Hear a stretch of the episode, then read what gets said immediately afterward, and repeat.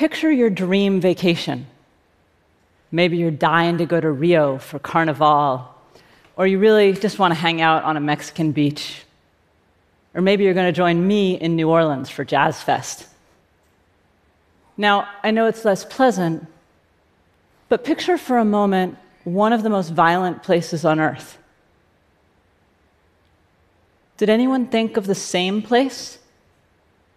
Brazil is the most violent country in the world today. More people have been dying there over the last three years than in Syria. And in Mexico, more people have died over the last 15 years than in Iraq or Afghanistan. In New Orleans, more people per capita are dying than in war torn Somalia. The fact is, war only results in about 18% of violent deaths worldwide. Today, you are more likely to die violently if you live in a middle income democracy with high levels of income inequality and serious political polarization. The United States has four of the 50 most violent cities on earth.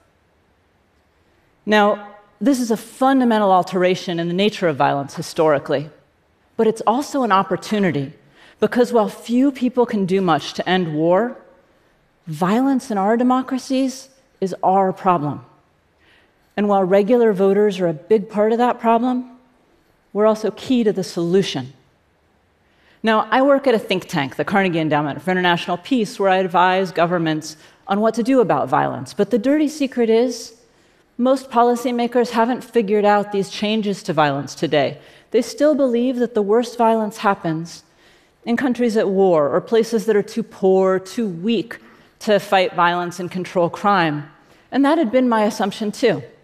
But if you look at a map of the most violent places on earth, you see something strange. Some of them are at war, and a few are truly failed states. The violence in these places is horrific, but they happen to have small populations, so it actually affects few people. Then there's South Africa, Brazil, Venezuela. These places are not poor. Maybe they're weak, my research assistant and I mapped places based on how well they delivered on World Bank projects and whether they could get public services to their people. And if you did well on both of those, if you could get sanitation and electricity to your people and um, deliver vaccines, you were in the upper right hand quadrant. And then we overlaid that with a map of places where journalists were being murdered.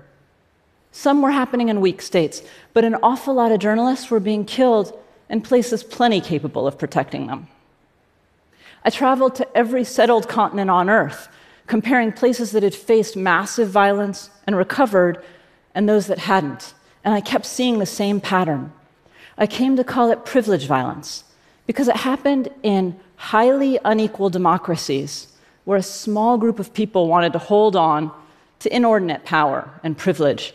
And if they didn't think they could get those policies past the voters, sometimes they would turn to violent groups for help. Drug cartels would finance their campaigns. Organized criminals would help them get out the vote. Gangs would suppress the vote. And in exchange, they'd be given free rein, and violence would grow. Take Venezuela. It's the most violent country in the world today if you look at deaths per capita. 20 years ago, the current regime gained power in legitimate elections, but they didn't want to risk losing it. And so they turned to gangs called colectivos for help. The gangs were told to get out the vote for the government and force people to vote for the regime in some neighborhoods and keep opposition voters away from the polls in others. And in exchange, they'd be given control. But if criminals have control, then police and courts can't do their jobs. So the second stage in privilege violence is that courts and police are weakened and politicians politicize budgets, hiring, firing, so that they and the violent groups that they collude with stay out of jail. Now, pretty soon, good cops leave, and many that remain become brutal. They start off usually with rough justice. They kill a drug dealer that they think will be let off by the corrupt courts.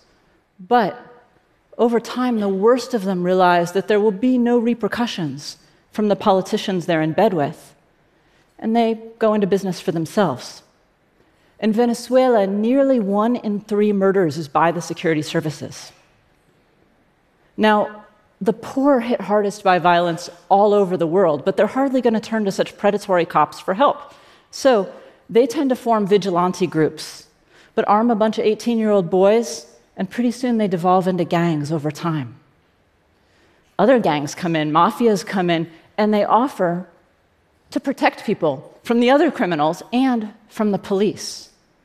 Unlike the state, the criminals often try to buy legitimacy. They give charity, they solve disputes, sometimes they even build subsidized housing.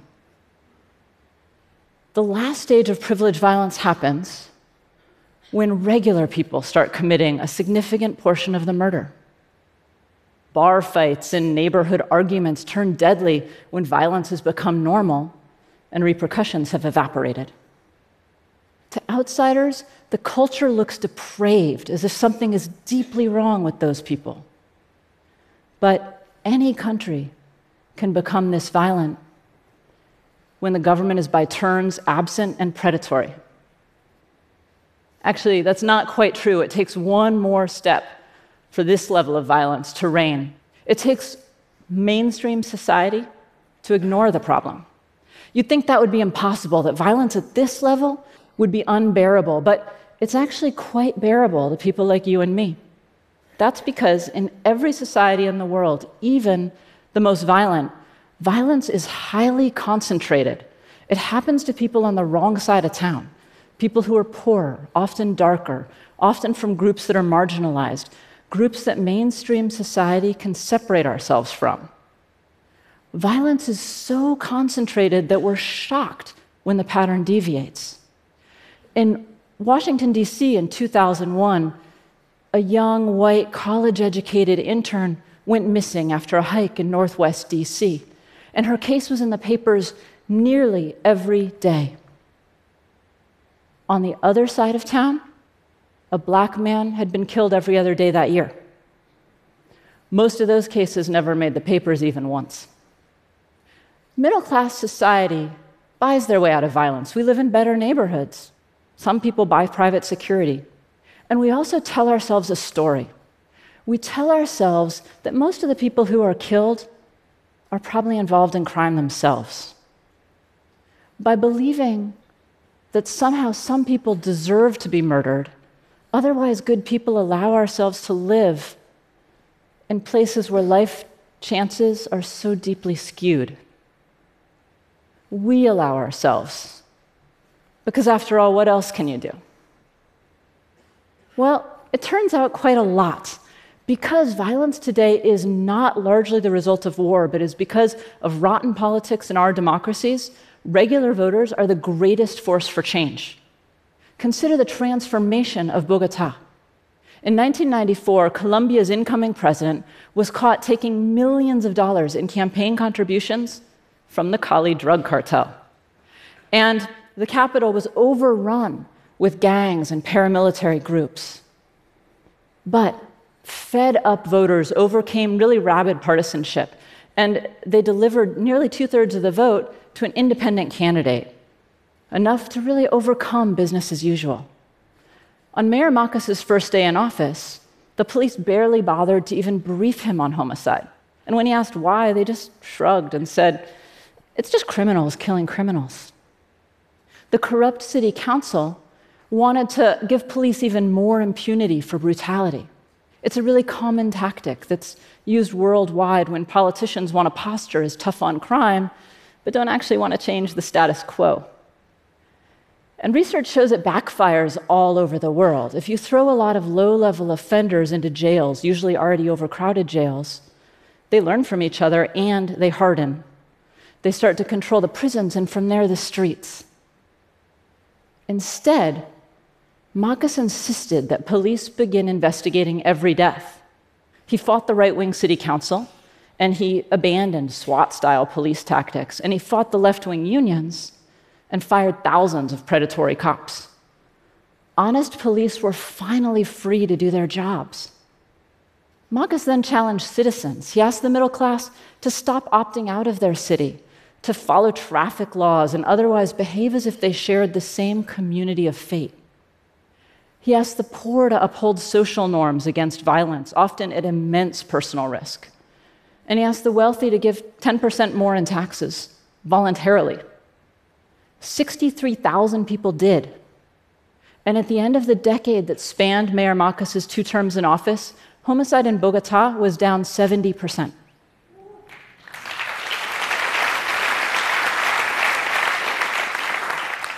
People in places with the most violence, whether it's Colombia or the United States, can make the biggest difference. The most important thing we can do is abandon the notion that some lives are just worth less than others. That someone deserves to be raped or murdered because, after all, they did something, they stole, or they did something to land themselves in prison where that kind of thing happens. This devaluing of human life, a devaluing we barely admit even to ourselves, is what allows the whole downward spiral to begin. It's what allows a bullet shot in a gang war in Rio to lodge in the head of a two year old girl climbing on a jungle gym nearby. And it's what allows a SWAT team hunting for a meth dealer in Georgia to throw a flashbang grenade into the crib of a little boy, exploding near his face and maiming him for life. The fact is, most violence everywhere happens to people on the wrong side of town at the wrong time. And some of those people are from communities that we consider quite different. Some of them are people who have done horrible things. But reducing violence begins with privileging every human life, both because it's right and because only by prizing each life as worthy of at least due process can we create societies in which the lives of innocents are safe. Second, recognize that today, inequality within our countries is a vastly greater cause of violence than war between countries. Now, inequality leads to violence for a whole host of reasons, but one of them is that it lets us separate ourselves from what's happening on the other side of town. Those of us who are middle class or wealthy, who are benefiting from these systems, have to change them at immense cost to ourselves. We have to pay enough taxes and then demand that our governments put good teachers in other kids' schools and well trained police to protect other people's neighborhoods. But of course, that's not going to do any good if the government is stealing the money or fueling the violence. And so we also need better politicians with better incentives. The fact is, we actually know a lot about what it takes to reduce violence. It's policies like putting more cops in the few places where most violence occurs. But they don't fit easily into the boxes of the left or the right. And so you need really honest politicians who are willing to buck knee jerk partisanship and implement solutions. And if we want good politicians to run, we need to start respecting politicians. There's also a lot we can do to fight privilege violence in other countries. The most violent regimes tend to be fueled by drugs, and then they launder the profits through financial systems in New York and London, through real estate transactions, and through high end resorts. If you use drugs, know your supply chain top to bottom, or admit the amount of pain you're willing to cause others for your own pleasure. Meanwhile, I would love to see one of those tourist sites team up with investigative journalists and create a little tiny icon right next to the one for free Wi Fi. And if a place has a swimming pool, there could be a little tiny gun for likely criminal money laundering front.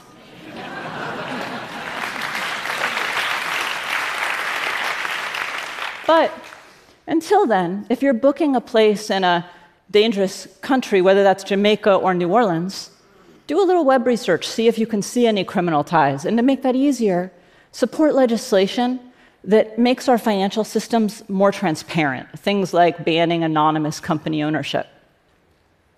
Now, this all probably sounds pretty quixotic, kind of like recycling your cans, just a tiny drop in the ocean of a gigantic problem. But that's actually a misconception. Homicide has been falling for centuries. Battle deaths have been dropping for decades. In places where people have demanded change, violent death has fallen from Colombia to New York City, where homicide is down 85% since 1990. The fact is, violence will always be with us, but it's not a constant. It has been falling for centuries and it could fall further, faster. Could it drop by 25% in the next quarter century, a third? Many of us actually think it could. I think of all the kids who'd grow up with their dads, all the families that get their sisters back, their brothers. All it needs is one small push. It needs us to care. Thank you.